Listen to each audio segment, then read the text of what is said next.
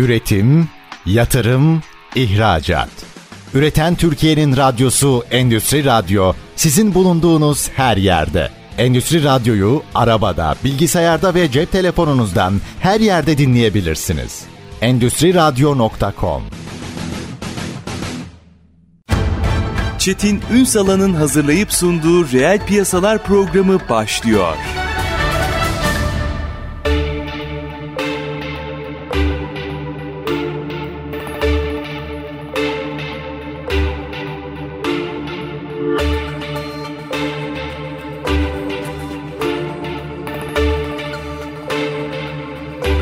Reel piyasalardan merhabalar. Türkiye'nin gerçek gündeminde birlikteyiz efendim. Bugün aslında herkesin kendi arasında konuştuğu ve yanıtını aradığı bir soruyu aslında cevaplayacağız. İşin uzmanıyla cevaplayacağız. Bunu birkaç boyutuyla değerlendirmek lazım. Bir kere zor bir süreçten geçiyoruz. Evet bir deprem meselesi yaşadık. Kendi içinde ayrı acıları var ama onun dışında da buraya gelene kadar da hem dünyadaki konjonktür hem Türkiye'deki gelişmeler ekonomik olarak da zaten zor ve farklı bir süreci beraberinde getiriyordu. Bütün bunlar anahtar olarak bir yönetebilme kabiliyeti. Hele ki markaysanız ya da markalaşma sürecindeyseniz yönetebilme kabiliyeti gerektiriyor. Doğrusunu, yanlışını hepsini mercek altına alacağız. Ne yapmamız gerektiğini biraz beyin fırtınası yapacağız. Kim bizlerle bugün Global Magic Brands Başkanı Ömer Şengüler. Bugün reel piyasaların konu. Sayın Şengüler, eliniz hoş geldiniz efendim. Hoş bulduk efendim. Hani derler ya kaptan fırtınalı havada belli olur diye. Şimdi herkes kendi işletmesinin bu sahibi olmayabilir, yöneticisi de olabilir, kaptanı olmak durumunda. Zor bir süreçten geçiyoruz. Ben birçok şeyi açacağım ama ilk önce bu zor süreçleri bizler doğru tanımlayabiliyor muyuz? Bunun sohbetini yaparak başlayalım isterseniz. Buyurun. Evet, öncelikle tüm Türkiye'ye geçmiş olsun diyorum. Var Vefat edenlere Allah rahmet eylesin diyorum. Büyük bir acı yaşıyoruz. Yaşadığımız büyük acıdan daha acısı belki de deprem sonrası şahit olduklarımız, gördüklerimiz, duyduklarımız, çaresizliklerimiz bunlar da çok üzücü. Umarım çabuk atlatırız bu Umarım. süreci. Ben yıllar önce rahmetli Üzeyir Garih vefat etmeden bir yıl önce Washington DC'de Amerika'nın başkentinde ATC'nin bir yemekli toplantısında tesadüfen akşam yemeğinde kendisiyle aynı masaya denk geldim ve yan yana oturduk. Ben de sektörümün dışında yeni bir yatırıma girişecektim. Türkiye'ye döndükten sonra o sırada Amerika'da yaşıyordum ve kendisine sorular sordum. Yeni bir işe girerken nelere dikkat etmek gerekir? Hazine gibi değil mi? Evet, hazine gibi. Çok şanslı hissediyorum kendimi. Allah rahmet eylesin. Hmm. Türkiye'de yeni bir krizden çıkmıştı. 2001-2000 krizinden çıkmıştı. Bana dedi ki yelkenciler iyi bilir dedi. Hava rüzgarlıysa dalgalıysa deniz bir kere üstüne mutlaka can yeleği takman lazım dedi. Eğer bir tehlike de varsa dedi kendini ya dümene bağlamalısın ya kenardaki korkuluklara bağlamalısın. Türkiye'deysen dedi ana direğe bağlamalısın dedi. Yani can yeleğinin de e, dışında üstüne ilaveten Türkiye'de çünkü dedi kriz eksik olmaz dedi. E, çok temkinli olmalısın dedi. Sizin benzetmenizden yola çıkacak olursak gemi hem okyanusta büyük dalgalar arasında batmamak için mücadele veriyor şu anda Türkiye gemisi. Hem su alıyor bir taraftan. Ekonomik kriz de yaşadık. Hala da yaşıyoruz. Ayrıca da direğe de ana direğe de yıldırım çarptı. Yani bu kadar her şey üst üste geldi. Ama biz buna ekonomide risk yönetimi deriz. Kriz vuku bulmadan önce yapılan yönetime risk yönetimi diyoruz. Risk yönetimi eğer şu kriz olursa uygulama planım nedir? Ne yapacağım? Eğer şöyle bir şey olursa ne yapacağım? Böyle bir şey olursa ne yapacağım? Ekonomik kriz olursa ne yapacağım? Yangın olursa ne yapacağım? Hastalık olursa ne yapacağım? Bazılarında hiç tahmin edemiyorsunuz. Mutlaka bir buna protokol de denilir. Kriz protokol de denir. Herkesin görevi bellidir. Koç Holding'de veya divan restorantın kapısındaki görevli yangın çıkarsa ne yapacağını Sayın Ömer Koç'a sormaz yani. Biliyordur. Biliyordur. Her şey yazılıdır. Görev tanımları yapılmıştır. Kriz vuku bulduktan sonra da artık uygulamaya geçer. Bu dönemde dikkat edilmesi gereken şeyler var. Burada tabii biz sıcak odamızda rahat rahat böyle nasihatler vermek de istemiyorum. Yani bu da çok hoş bir şey değil ama ama ihtiyaç var ve herkes şu anda bu sorunun yanıtını arıyor Bu beyin fırtınası sizin tecrübenize çok ihtiyaç var orada. Evet, sağ olun. Böyle anlarda ben Dubai'de yıllar önce New York Belediye Başkanı Giuliani'nin Leaders of Dubai konferansındaki konuşmasını dinlemiştim. 2002 veya 2003'tü. 2001 yılındaki 11 Eylül vakasını anlattı. O sırada da belediye başkanıydı kendisi New York'ta. Bir lider dedi herkesin paniklediği anda paniklemeyendir.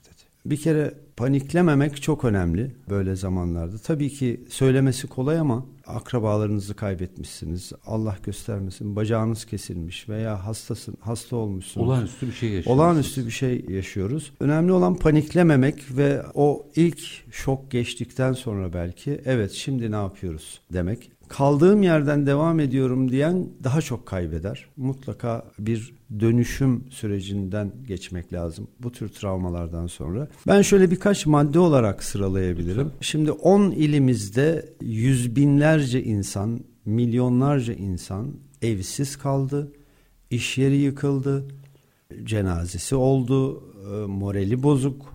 Birincisi özellikle esnaflar için söylüyorum veya iş insanları için söylüyorum. İş kadınları, iş insanları, iş adamları için söylüyorum. Bu bir fabrika sahibi olabilir, bir atölye sahibi olabilir, bir berber olabilir, bir doktor olabilir, bir bakkal olabilir veya tarımla uğraşan bir insan olabilir. Birincisi tezgaha bırakmamalı. Yani ben bittim evet dükkanım da yıkıldı, evim de yıkıldı e, ama devam etmeliyim. Hayat devam ediyor, devam etmeliyim. İşine nasıl devam edeceğinin kararını vermeli. İşine birkaç yolla devam edebilir. Yani diyelim bir restorantı vardı Adıyaman'da veya Kahramanmaraş'ta veya Malatya'da. Bu arada ben de Malatyalıyım. Malatya'da da bizim akrabalardan bayağı bir vefatımız var. Başınız sağ olsun, ee, geçmiş olsun. Sağ olun, Allah razı olsun. Ee, zaten sonuçta hepsi evsiz kaldı. Devam etmeliyim. İkincisi e, bu bir fırsat da olabilir. Bu hani dönüşüm için. Hep söylenir ya Çince'de kriz iki heceyle yazılır. Bir tanesi sorun, ikincisi de fırsat. Bu bu bir fırsat da olabilir. Dünyada da bunun örnekleri vardır. Yani bu tür düşüşlerden, travmalardan sonra, felaketlerden sonra çıkış yaşayan insanlar vardır, yatırımcılar vardır. İkinci denemesi gereken şey bugüne kadar belki çok önemsememiş olabilir internetle alakalı her şeyi önemsemeli. Pazar yerleri diyeyim, pazar yerleri platformlarının hepsi birleştiler ve deprem bölgelerindeki üreticiler için özel paketler hazırladılar. Komisyon almayacağız dediler mesela. Antakya'da işte sabun üreten bir kadın var diyelim veya bir kooperatif var veya orada bir üretici var veya orada bir tüccar var. Yani o bölgede o 10 ildeki e, iş insanlarından komisyon almıyorlar. Bunlardan yararlanabilirler. Yani ürünlerini oralarda satabilirler veya hiç bugüne kadar açmadıysa bir e-ticaret sayfası açabilir. Şirketin deposunu da en yakın ile taşıyabilir. Kayseri'ye veya benzer bir yere taşıyabilir. Tabii bunun söylemesi kolay ama yani alternatifleri araştırması için belki fikir verir. Biz ortalama konuşuyoruz. Herkes kendi gerçeği doğrultusunda Tabii. bir yol bulabilir. Tabii. Mi? İnternetle ilgili her şeyi yapabilir. Instagram'dan satışa yönelebilir. Bu arada bir şeyi hatırlatmak isterim. Meşhur büyük sosyal medya platformları yine isim vermeyeyim. Eğer usulüne göre yaparsanız vefat eden babanızın iş yeri vardı diyelim ve Instagram'da hesabı vardı. işletme hesabı vardı veya bir başka platformda ispat ederseniz o hesaba ulaşabiliyorsunuz. Onun şifresini size veriyorlar. Böyle bir yola gidebilirler. Yani eğer daha önceki depremden önceki ticaret e, işleyiş sosyal medya platformu üzerine yürüyorsa bitmemeli orada. Devam o, ettirmeli. Oğlu, kızı devam ettirmeli, eşi devam ettirmeli. Bunun yolları aranmalı. İnternetle ilgili her şeye müracaat etmeli ve zorlamalı biraz. Üçüncüsü Devletin ben gelirken de baktım COSGAP'in faizsiz kredileri var depremzedeler için. Bunlara müracaat edilebilir. Ve duyduğum kadarıyla da COSGAP önümüzdeki haftalarda hibe de verecek. Açıklayacaktır. Açıklayacak. Doğru. Ticaret Bakanlığı'nın keza böyle hibeleri ve destekleri var. Bunlara müracaat e, edebilirler depremzedelerimiz. Ee, bir de Kadın Bakanlığı'nın kadın girişimciler için verdiği şeyler var, destekler var. Bütün bu bunları yılmadan ısrarla fırsata e, dönüştürebilir o bölgedeki insanlarımız. Bir de bir hassasiyet var. Yani ben şu anda eve sabun alacak olsam Antakya sabunundan başkasını artık almam. Ne bileyim Malatya kayısısından başkası tercih edilmez. Yani yeter ki o bölgeden insanların ürünleri olsun. Doğru anlatılsın. Doğru anlatılsın. Bir de Woody Allen'ın çok güzel bir sözü vardır. Çok severim. Başarının yüzde sekseni görünmektedir der. 80% of the success is showing up der. Yani ürünümü göstermeliyim. Ben buradayım, varım, yılmadım, ayaktayım. Benim de işte gıda ürünlerim var. Yöresel olarak üretiyorum, şurada satıyorum. Yok olmamalı ve bu hassas dönemde de belki de eskisinden daha çok satabilir. Son olarak da depremzede olmayanlara bir küçük bir tavsiyem var. Durun orayı bir virgül atalım bir araya gidelim. Çünkü evet buraya konsantreyiz. Çok güzel bir yol haritası verdiniz. Yani bir yerden bir kere tekrar başlamak durumundasınız. Ama o illerin dışındakiler de şimdi böyle bir durdu. Ne yapabilirim diyor. Yardımın dışında ne yapabilirim? Onun yanıtını alacağım. Süreci nasıl yönetmeliler? Kısa bir ara verelim. Tamam. Aranın ardından tekrar devam edeceğiz. Global Magic Brands Başkanı Ömer Şengüler konuğumuz efendim. Kısa bir ara. Lütfen bizden ayrılmayın. Üretim, yatırım, ihracat. Üreten Türkiye'nin radyosu Endüstri Radyo sizin bulunduğunuz her yerde. Endüstri Radyo'yu arabada, bilgisayarda ve cep telefonunuzdan her yerde dinleyebilirsiniz. Endüstri Radyo.com Kısa bir aranın ardından reel piyasalarda tekrar sizlerle birlikteyiz. Kıymetli bir konuğumuz var. Global Magic Brands Başkanı Ömer Şengüler bugün bizlerle birlikte. Aslında yol haritasını konuşuyoruz. Bu zor süreçler nasıl yönetilir konuşuyoruz. Sayın Şengüler aslında bu konuda mağdur olanlar için bir yol haritası önerdi. En azından bir bakış açısı önerdi. Şimdi bir de o bölgede olmayıp yani bunu fiziki, fiili olarak yaşamayıp diğerlerine de tavsiyelerim var dediniz. Ne olur onları da paylaşın. Evet. Biz ayakta kalanlar diyelim. 10 ilin dışında olanlar, bu acıdan direkt olarak etkilenmeyenler. Bir kere bizim üzerimize çok büyük bir yük düşüyor. 750 milyar dolar civarında bir gayri safi milli hasılası olan bir ülkeyiz. Yani gayri safi milli hasıla basitçe bir dükkanın cirosu neyse yıllık cirosu, ülkenin de cirosu eşittir gayri safi milli hasıla. Turizm gelirleri, dolar gelir, döviz gelirleri, üretim, ihracat gelirleri tamamı bir trilyon doların üstüne çıkmak zorundayız. G20 üyeliğimizi kaybettik, kaybedeceğiz gibi dövizin 22'ye düştük galiba bu evet, sene. Dövizin de Türk lirası karşısında değer kazanmasından sonra özellikle e, ülke olarak bu hamleye ihtiyacımız var. Bu bir. İkincisi bizim o kardeşlerimize destek olabilmemiz için daha güçlü olmamız lazım. Utanılacak zaman değil. Ya yani hep birlikte olunacak zaman ve benim asıl önerim biraz somut bir ben biraz sonuç odaklıyım. Somut bir öneride bulunacağım. 4-5 yıl önce Bangladeş'te başlayan bir akım var ve bu proje diyeyim Nobel Ekonomi Ödülü de aldı. Mikro kredi projesi veya işi. Yani İstanbul'daki, Ankara'daki, İzmir'deki, başka illerimizdeki akrabalar, iş insanları bir araya gelip beşer bin lira koyup bir havuz oluşturup o bölgedeki 10 ilimizdeki bölgedeki gençlerimize mikro krediler verebilirler. 5 bin lira verebilirler, 10 bin lira verebilirler, 100 bin lira verebilirler, 50 bin lira verebilirler. Varsın adı kredi olsun.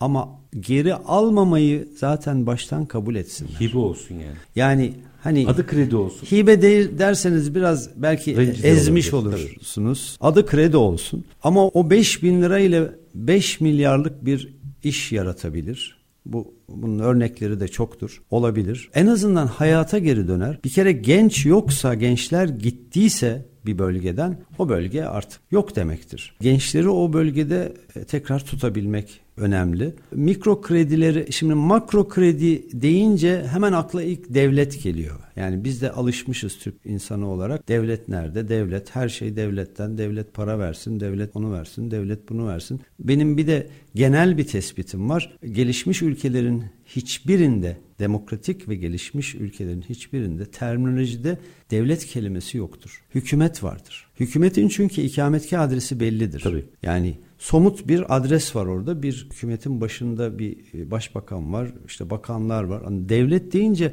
bir hayalet gibi yani kim olduğu belli değil. Bir tanrısal, bir ilahi bir güçten bahsediyorsunuz. Aslında milletin ta kendisi yani. Evet yani onun için e, biz yine kendimize dönelim ve mikro kredileri canlandıralım. Bunu bazı kurumlar mikro kredi olarak verebilirler. Bazı kurumlar, vakıflar karzı hasen dedikleri şeyden başlıktan verebilirler. Karzı hasende de çünkü geri dönmeme ihtimali vardır. Mu ihtiyaç sahibi. Hatta Osmanlı'daki ahilik sisteminde de vardır, Vardır, doğru. bu. Yani burada bize çok iş düşüyor. Şimdi bittim ben artık nasıl başlayacağım demektense bir kere morali çok yüksek tutmak lazım ve eskisinden daha iyi başlayacak yolları araştırmak lazım. Bunun yaşı da yok. Kentucky Fried Chicken dünyaca meşhur büyük Zincir. tavuk zinciri. Yanlış hatırlamıyorsam okuduğum kadarıyla 65 veya Doğru, doğru. 68 Yani yaşında ileriki yaşlarda. İleriki yaşlarda böyle bir sürü yere gitmiş, hepsi reddetmişler falan. En sonunda işte biri kabul etmiş, parayı koymuş falan. Büyük bir zincir olmuş. Bunun yaşı da yok. Bunun şu anda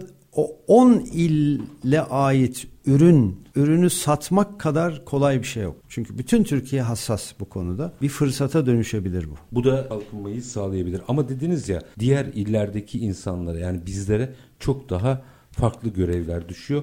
Mevcut işlerimizi de geliştirecek bir şeyler yapmamız lazım. Şimdi buradan böyle hafiften başka bir konuya geçeceğim. Bir kere çok güzel bir yol haritası verdiniz. Önce motivasyonu kaybetmememiz gerekiyor ya da birbirimizi motive etmemiz gerekiyor.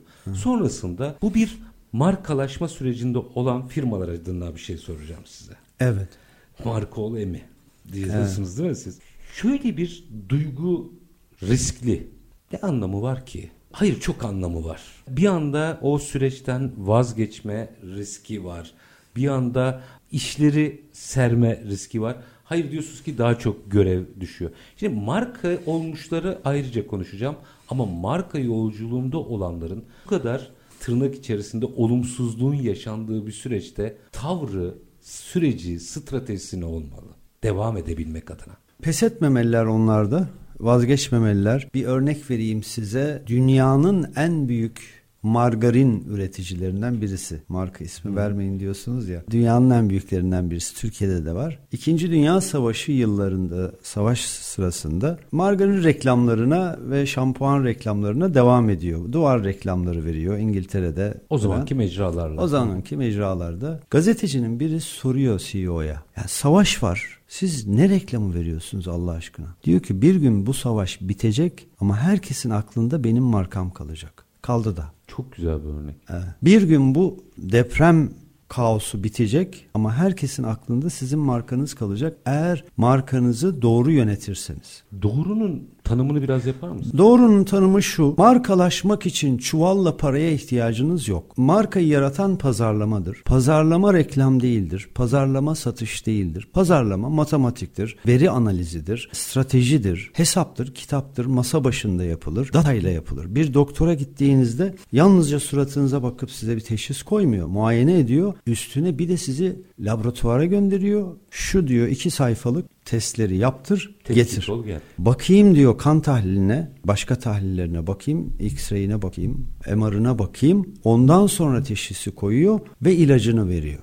Bizim için pazarlama sektöründekiler için, pazarlama uzmanları için data yani araştırmalar sonucunda elde edilen veya big data'nın dijitaldeki big data verileri bizim için doktor için kan tahlili neyse bizim için de data analizi odur. Şimdi data analizi yapmadan marka yaratamazsınız. Hedef kitle analizi yapmadan marka yaratamazsınız. Markanın sahibi zaten hedef kitledir. Türkiye'de maalesef maalesef diyorum keşke gururla evet listede 3 tane marka dünya markamız var diyebilseydim. Geçen geçen hafta galiba Forbes'ın dünya zenginleri listesi açıklandı. Türkiye'den de 15-16 kişi var. Yani birisi size dese ki ben Türkiye'nin en zenginlerinden birisi milyar dolarlık bir insanım dese Forbes'a bakarsınız. Veya dünyada da bir Hintli size dese Forbes'a bakarsınız. İsmi Orada varsa değil mi? o ismi varsa milyarderdir. Forbes zaten artık milyar doların altını listeye koymuyor. Birisi size bizim şirket Fortune 500 üyesi veya şirketlerinden birisidir dese Dönüp bakarsın. Oraya bakarsınız.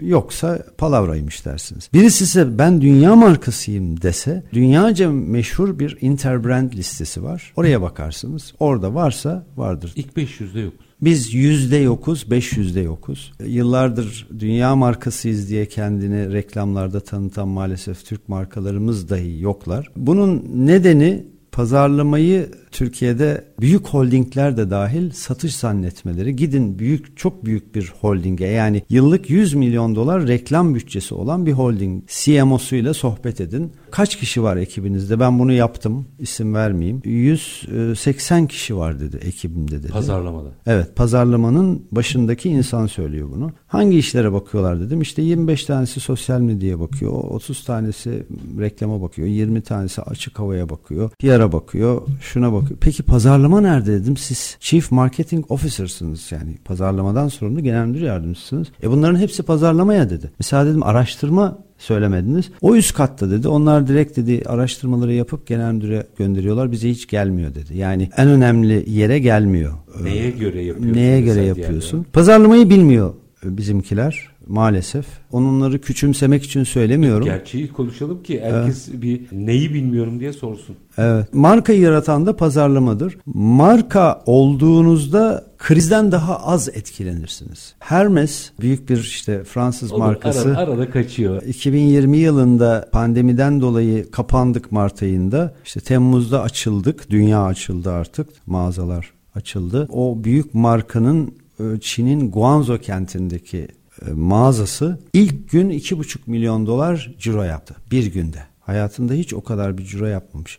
Yani büyük bir krizden sonra ilk açıldığı gün muhteşem bir ciro yapıyor. Niye? Çünkü marka güçlü. Krizden etkilenmiyor. Şey mi Üstad o? İnsanların güvensizlik duyduğu ortamlarda ilk fırsatta ilk en çok güvendiğine yönelmesinden mi kaynaklanıyor? Evet marka güçlü markalara insanlar güvenirler. O yüzdendir ki savaşlarda Amerika Birleşik Devletleri en çok sevilen ses sanatçılarını cepheye götürür. Onları işte askerlere şarkı söyletir. Türkiye'de de bu olmuştur. Kıbrıs Savaşı'nda sanıyorum öyle moral Doğru. geceleri falan olmuştu. Çünkü güven duyarlar onlara. Marka demek güven demek. Güveni sağlayan da birkaç unsur var. Güveni sağlayan unsurlardan bir tanesi niyettir. Bir diğeri dürüstlüktür, yalan söylememektir. Bir diğeri başarıları hep üst üste yığmaktır. Hep başarılarla Biriktirmek. biriktirmektir. Güven çok önemlidir. Umarım Türkiye'den de dünya markaları çıkar. Burada kriter zaten dünya markası olabilmek. Mesela Interbrand'in yine kriterlerinden bir tanesi cironuzun %25'inin kendi ülkenizin dışından minimum yapmış olmanız lazım ki dünya Bence markası. öyle dünya markası kabul evet. ediliyorsunuz.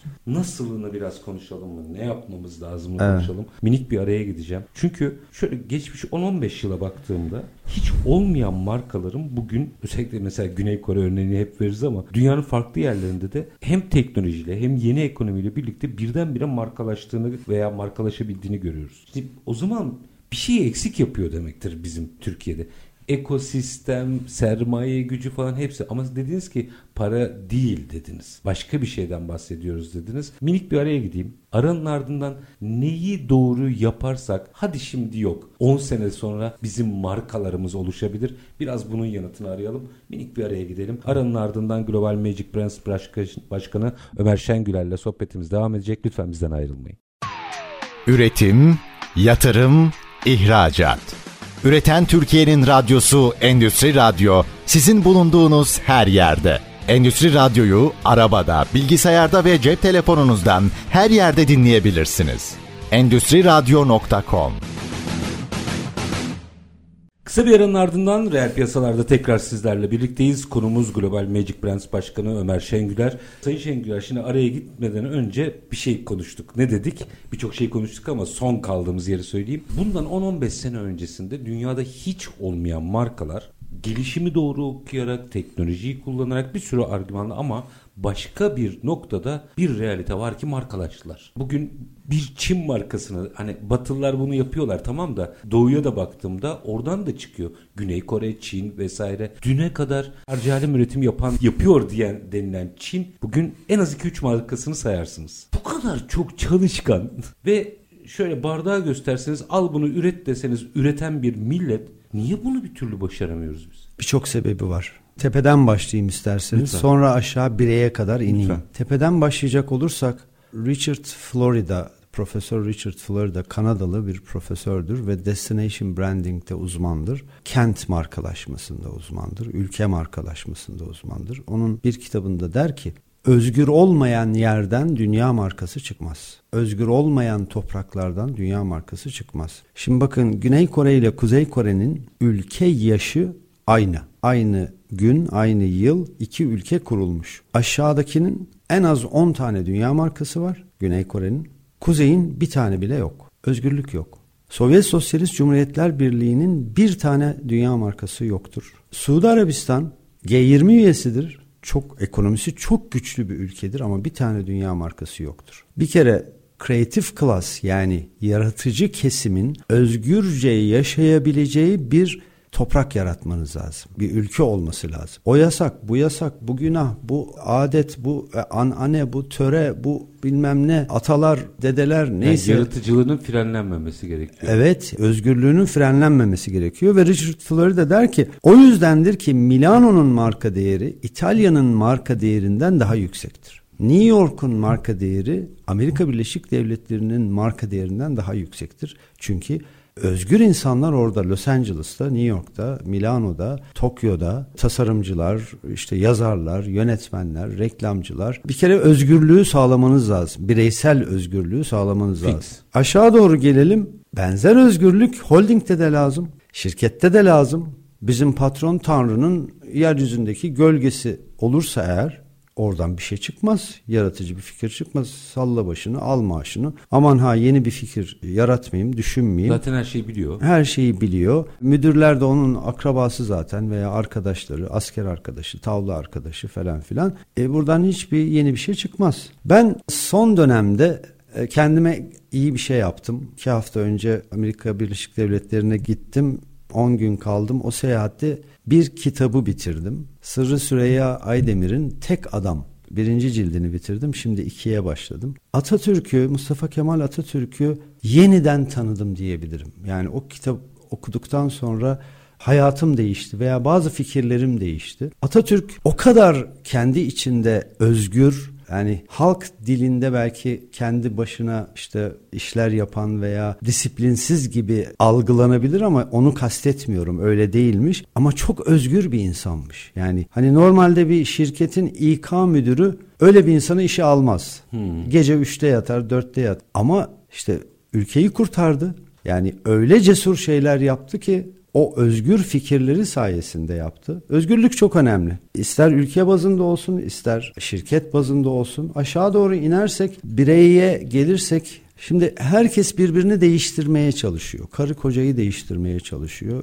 Koca karıyı değiştirmeye çalışıyor. İşte baba oğlu. Kimse kimseyi değiştirmeye çalışmasın. Ama dönüşmemiz lazım. Şu anlatabilir misiniz biraz? Dönüşmek var olanın üstüne bir şeyler koymak ve var olanı geliştirmek dönüşmek. Değişmek bambaşka bir şey. Değişmek bence çok iyi bir şey değil. Yani insan neyse odur. DNA'sında zaten ne varsa odur. Özünde de değişmez zaten. Evet değişmez. Dönüşmek için kişisel gelişim eğitimleri alması lazım bireylerin. Yani pazarlamayı öğrenmeye çalışması lazım. E, şimdi bir fabrikatör Fabrikayı büyütecek, makine, yeni makine alacak. İtalyan malı, Alman malı, Çin malı neyse. Fuarlara gidiyor. En az iki fuara gidiyor. Üç fuara gidiyor. Bir milyon euro, iki milyon euro, beş milyon euro işte dolar. Kataloglara bakıyor, internet sayfalarına bakıyor, mühendislerle konuşuyor. Beş on bin dolar mühendislere danışmanlık ücreti veriyor falan ki doğru makineyi alsın. Yani oraya bu kadar emek harcıyor ve titizleniyor.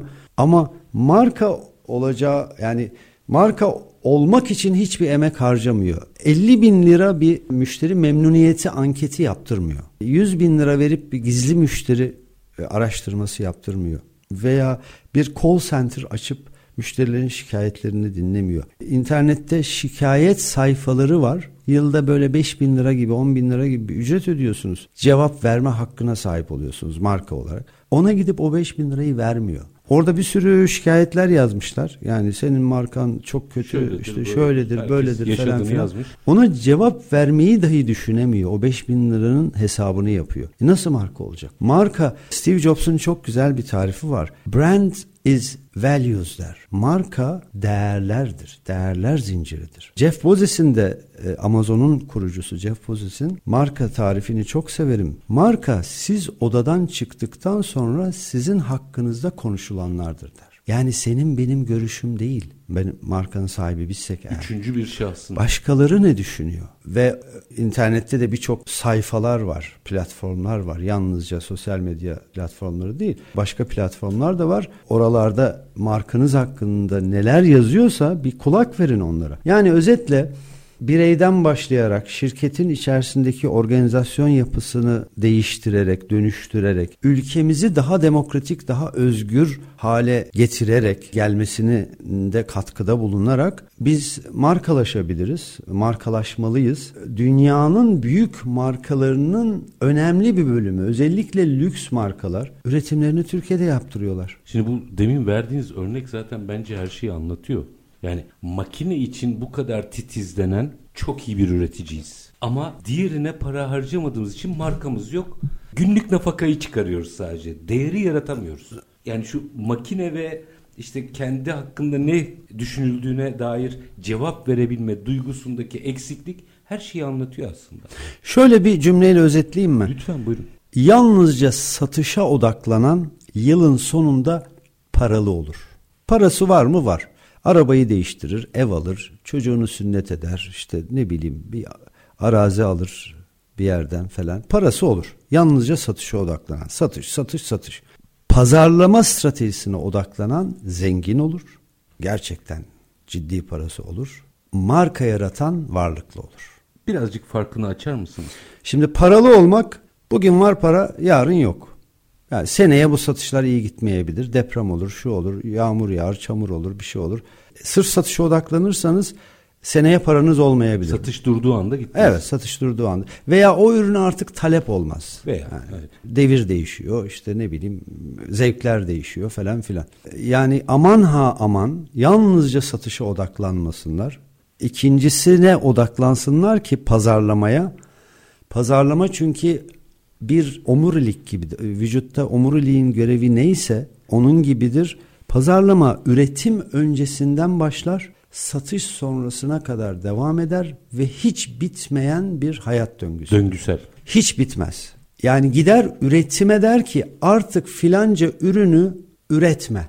Onun Bluetooth'lusunu, inovasyonunu yap, üret 6 ay sonra satmaya başlayalım. Çünkü artık Bluetooth piyasa istemeyecek 6 ay sonra. Araştırma Satış yap- odaklıysanız o tavsiyeyi almazsınız. almazsınız. Çünkü satıyor şu anda. Pazarlama her şeydir. Her şey pazarlamadır. Pazarlama satışa gider der ki marka değerimizi düşürüyorsun. İndirim yapma, kampanya yapma, vade yapma. Çekle senetle satış yapan marka olamaz. Pazarlama muhasebeye gider şunları iyi tut der. Yani pazarlama orkestra şefi gibidir. Bütün departmanlara veri sağlar, onları yönlendirir, onlara doğru yolu gösterir. Şimdi bu kritik kanaatini değil verilerden çıkarttığı sonuçları paylaşıyor aslında. Kesinlikle. Bizde hep kanaati paylaşıyormuş gibi algılanıyor. Geçen televizyon kanalında bir profesör benim dedi bazı sıkıntılarım var dedi. Hanım dedi beni psikoloğa götürdü dedi. Ben dedi psikoloğa götürme psikiyatra götür dedim. Psikiyatra götürdü kan tahlili istedi. Götürdüm önüne ya sende filanca şey eksik mineral eksik şu ilacı al sinirin geçer uykusuzluğun geçer dedi geçti dedi. İşte bu Veri, yani. veri. Ee, öbürü ne yapacak? Öbür- yani onları küçümsemek için söylemiyorum da öbürü de dinleyecek. İşte ben de dinledim onu. Dönecek çocukluğuma diyor. Evet, evet. çocukluğuma? Yani veri çok önemli. Veri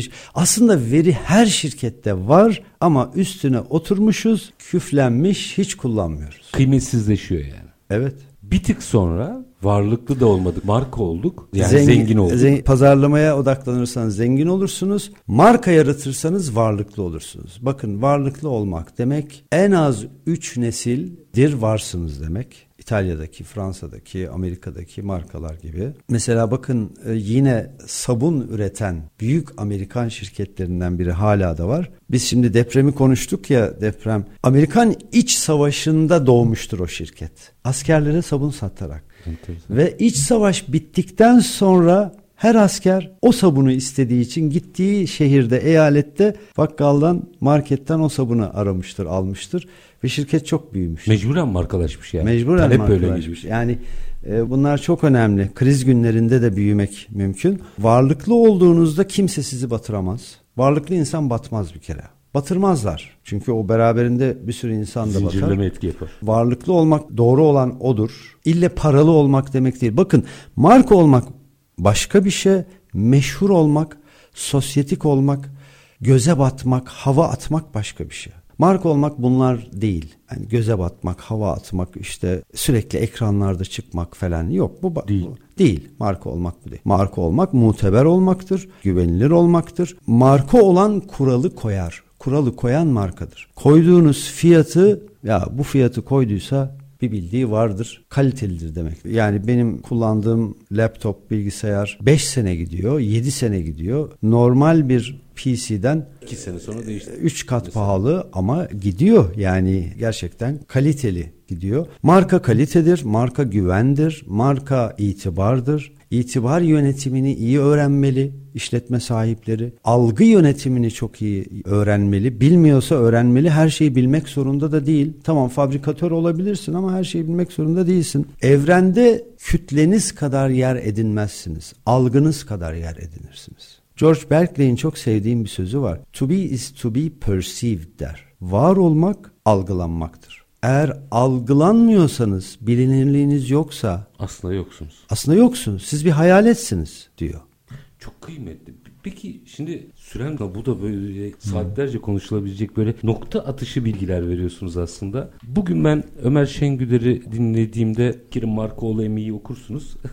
Kaçıncı baskı oldu bu? Beşinci baskı oldu. Müthiş. İlk ezberi nereden bozmaya başlamam lazım? Sizi bugün dinledim ben. Radyom açık. Tamam Anladım da aslında çok güzel ayrımları yaptınız. Bir cümleyle ilk nereden bozmaya başlayayım ezberi? Mustafa Kemal Atatürk'ün 19 Mayıs e, Samsun'a çıkmadan bir ay önce Şişli'deki evde yaptığını yapın. Bir geceyi anlatıyor tek adam kitabında. Kendiyle kavga ediyor. Kendi eksiklerini, artılarını masaya yatırıyor ve yoğuruyor yazarın tabiriyle. Artılarını ve eksilerini yoğuruyor tam bir ümitsizliğe düşmüşlükten ertesi sabah dimdik ayağa kalkıyor. Bir kere kendinizi iyi tanıyın. Eksilerim ne, artılarım ne? Eksilerimi nasıl törpülerim, nasıl düzeltirim, dönüştürürüm? Artılarımın üstüne nasıl daha katarım? Önce kendinizle başlayın. Hiç başkasını eleştirmeyin. Böyle şu marka niye büyük olmadı da niye dünyaya meydan okumuyordu? Ben ben neden bir marka değilim? Marka yaratmıyorum.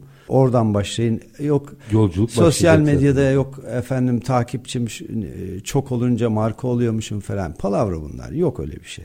İşi buradan başlamak gerekiyor. Global Magic Brands Başkanı Ömer Şengüler çok çok teşekkür ediyorum. Efendim ben teşekkür ederim. Var olunuz. Efendim aslında bakın nereden başladık? Hani zor süreçleri yönetmekten başladık. Normal süreçlerde de sorgulanması gereken noktalara değindik. Sayın Şengüler aslında o zor dönemlerde hangi doğru işleri yaparak bugün dünya çapında marka olanlardan da örnekler vererek aslında bize güzel bir yol haritası verdi. E tabii ki Mustafa Kemal Atatürk'ten de çok güzel bence örnekler verdiniz. Bu arada rahmetle Asım Kocabıyık'ı da anmak isterim. Çünkü bir günlük röportajın sonunda en son beni bir kütüphaneye götürmüştü. Kendi evindeki Atatürk kütüphanesiydi. Her sıkıştığımda ne yapmış diye okurum derdi. Biz her zamanki gibi bitirelim. Şartlar ne olursa olsun paranızı ticarete, üretime yatırmaktan, işinizi layıkıyla yapmaktan ama en önemlisi vatandaş olup hakkınızı aramaktan vazgeçmeyin. Hoşçakalın efendim.